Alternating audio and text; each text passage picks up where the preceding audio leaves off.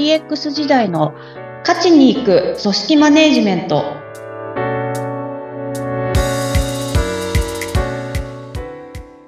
お疲れ様です。株式会社ダズリ代表取締役筒井千明です。インタビュアーの土井さとみです。どうぞよろしくお願いいたします。よろしくお願いいたします。今日はですね、えー日本年金機構から送られてきます年金定期便というハガキでね、あの、びっくりしたお話なんです。あの、QR コードがあるの私全く気づいてなかったんですが、でこの年金定期便のハガキの宛名の下のあたりにある小さな QR コード。これをね、ピッと読み込むんですよね。気づいてました？筒井さん。知らなかったです。これあの、知り合いの FP に教えてもらったんです。あの、これ読み込みますと、えっと、この年金ネットに飛ぶんですね。で、それで、えっと、なんと今後の年金のシミュレーションができるんです。えー、これ、条件としては、例えば、何歳から年金の受給を開始するかとか、もしもその人に未納分があったときに、それを後追いで納付すると、月々の年金額どれぐらい増えていくのかとか、さらには、その、まあ、退職後というか60歳、65歳過ぎて、えー、自分がまだ働くつもりがあって、だいたいその時の給与がどれぐらいになるかなっていうのを想像して、で、これくらいの給与もらえそうっていうのを想像して、それを、まあ、条件として入力すると、まあ、年間どれぐらいの収入になるかなっていう、その老後の資金繰りのシミュレーションを100歳までできるようになってるんですね。で、私これ見て感動したんです。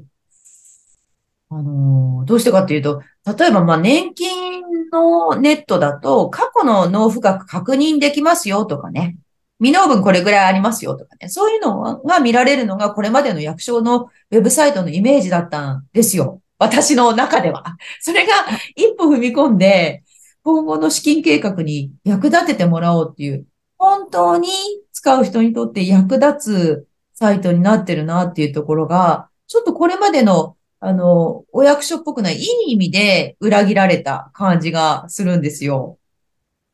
いやー、今聞いてて、私も同じ感想でした。あの、はい、私全然知らなかったのもありますし、あの、おはがき来て書いてある情報を見て、うーん、でって思ってたタイプの人間 確かに、おっしゃる通り、でって思いますよね。開いてみるとね。ベリベリって開いてみるとね。あ、この情報は分かったけど、っていう。で、で、どうなるの？とか、結局、いつ、どれぐらいの額になったりするの、とかっていうところが、そこまでの情報提示ってこれまでされてなかった。うん、まあ、もかしたら問い合わせたらだったのかもしれないですけど。そうですね。問い合わせないといけなかったかもしれないです。うん、少なくともああまりこう身近にない状況感だった思うんですけど、そうか、今、そんなものも見れるようになったんですね。ねこれをスマホの中でちょちょいっと見られるっていうことになると、こう、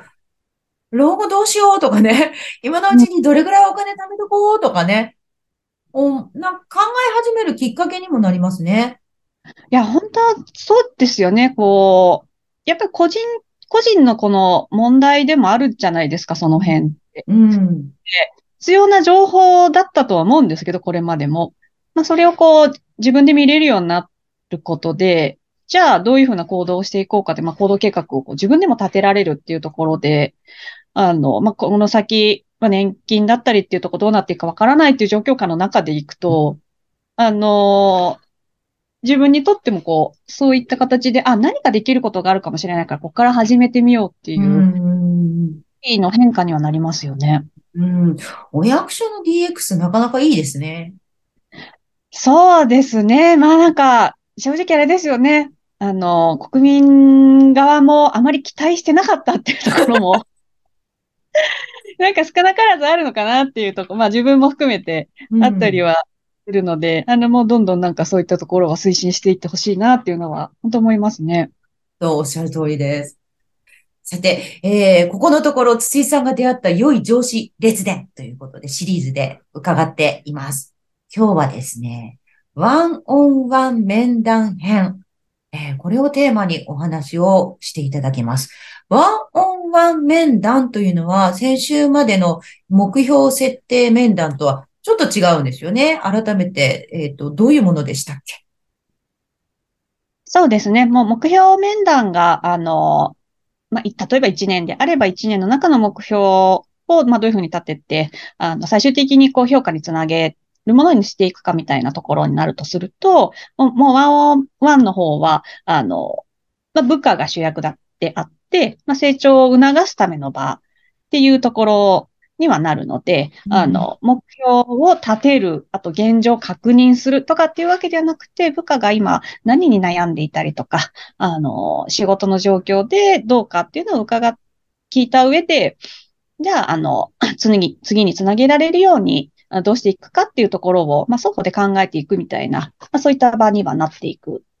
ところですかね。うん、じゃあそうすると、上司の方にとっては、部下の方の悩みを聞いて一緒に解決してあげようとか、そういう場になる。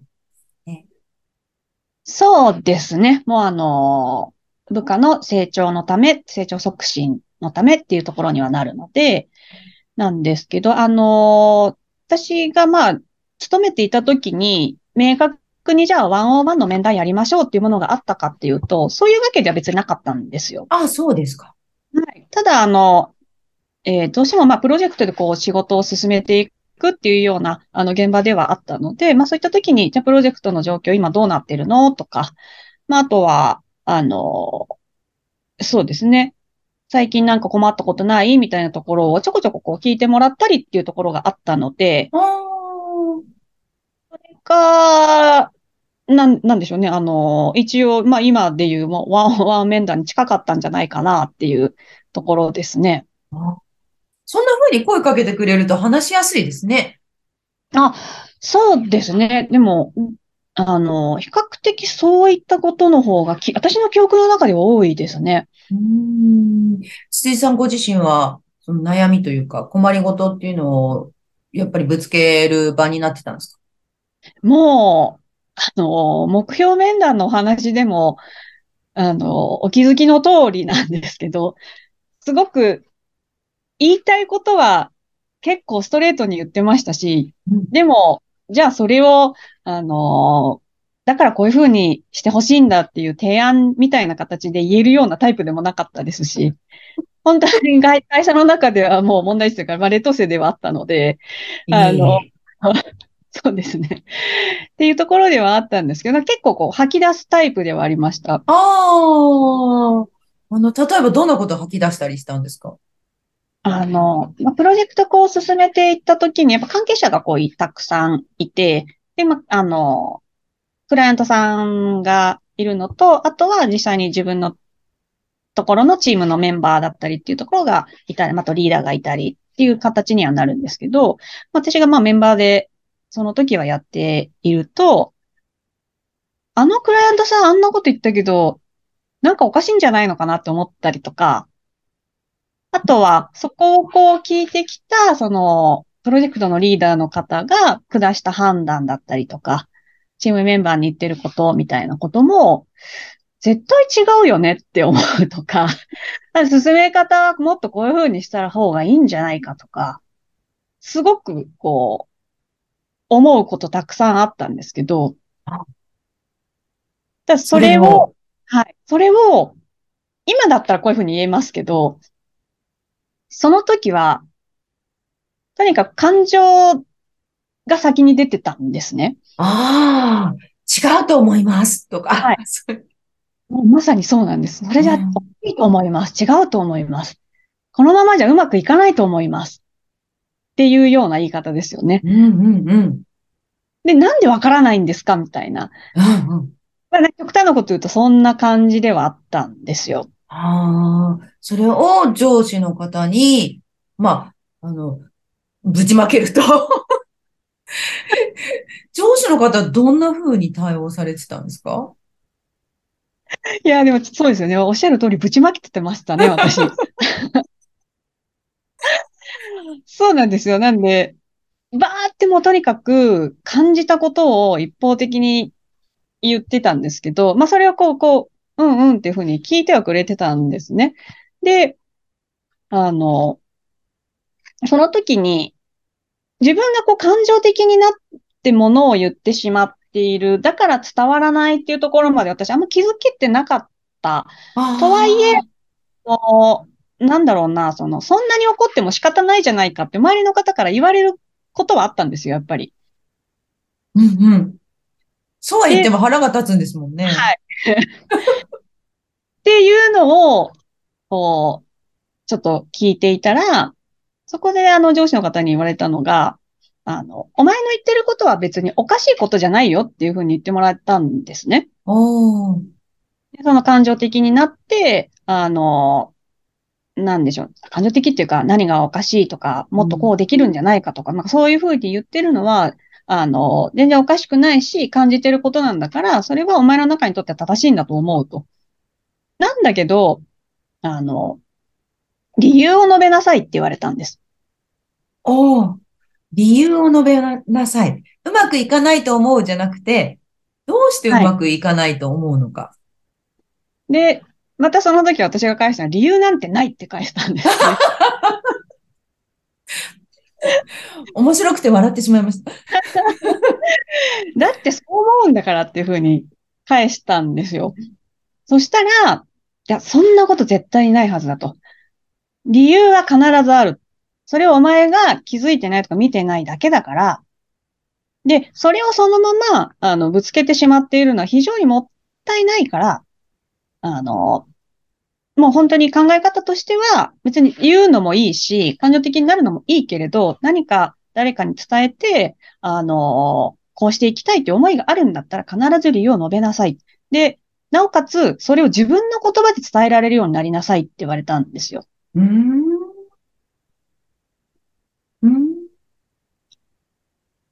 ああ、これ、組織の中だけじゃなくて、もう家庭の中とか、プライベートの友人関係とか、何でも適を応用できそうな話ですね。ああ、そうかもしれないですね。ね、感情がついつい、まあ出ちゃう。それ出していい時もありますけど、そうじゃない時とかね。そういう時なんかに、まず理由は何って自分の中を探るっていう作業って、いいですね。いやー、本当なので、あの時にそう言ってもらった言葉のおかげで、あの、今でもやっぱり感情が先に立つんですよ。私も。もうど、今全然そんな感じしないですよ、皆様。お聞きの皆様。筒井さんは本当になんか穏やかで、理路整然と。そういう感じのお人柄なんですが、今でもそうなんですか？いやー、もう変わってないと思います。なので、本当にその理路整然っていうふうに言って、言っていただけるっていうのが、まさにさっきの上司の言葉によって、あの、ずーっと意識していることではあったりするので、あの、うわ、今なんかすっごい腹が立つけど、なんでなんだろうっていう。やっぱそこを探っていかないと、その、どうしてもこうチームでやっていくって言った時に何か伝えることもできないですし、うん変えていくっていうところにもつながっていかないので、そこの部分に関してはそうですね。その本当に、その時の面、あの、上司の言葉のおかげで、意識が変わってきた。で、苦手でありながらも、まあ、場面場面でこう、あ、そうだって、こう、ちょっと立ち止まってみて、考えるっていうところですね。ただ、本当にでも、あの、感情的になることを否定されてたら、私こうはなってなかったと思うので、ああ、そうか。言ってることは正しいよと、間違ってないよって、まず、受け止めてくださったんですもんね。そうなんですよね。なんか感情的になることが悪いわけではなくてっていう、ん本当にそういったお話だったので、なので、なんかこう、スッとこう自分の中に入ってきたんだろうなっていうのは思いますね。ああ、本当だ。私の中にもスッと入ってきました。本当にああいや、これは役立つな。ええもう感情的になってる時にはもう自分の中でなんでなんだろうっていう理由を探して、それを相手に伝えるっていうこと、大切ですね。ですね、本当に。はいうん。そろそろお時間になりました。今日はワンオンワン面談編お送りしました。筒井さんに DX のご相談のある方は、ポッドキャストの説明欄のリンクからお問い合わせください。お話は？株式会社ダズリンの筒井千明でした。ありがとうございました。ありがとうございました。次回もどうぞお楽しみに。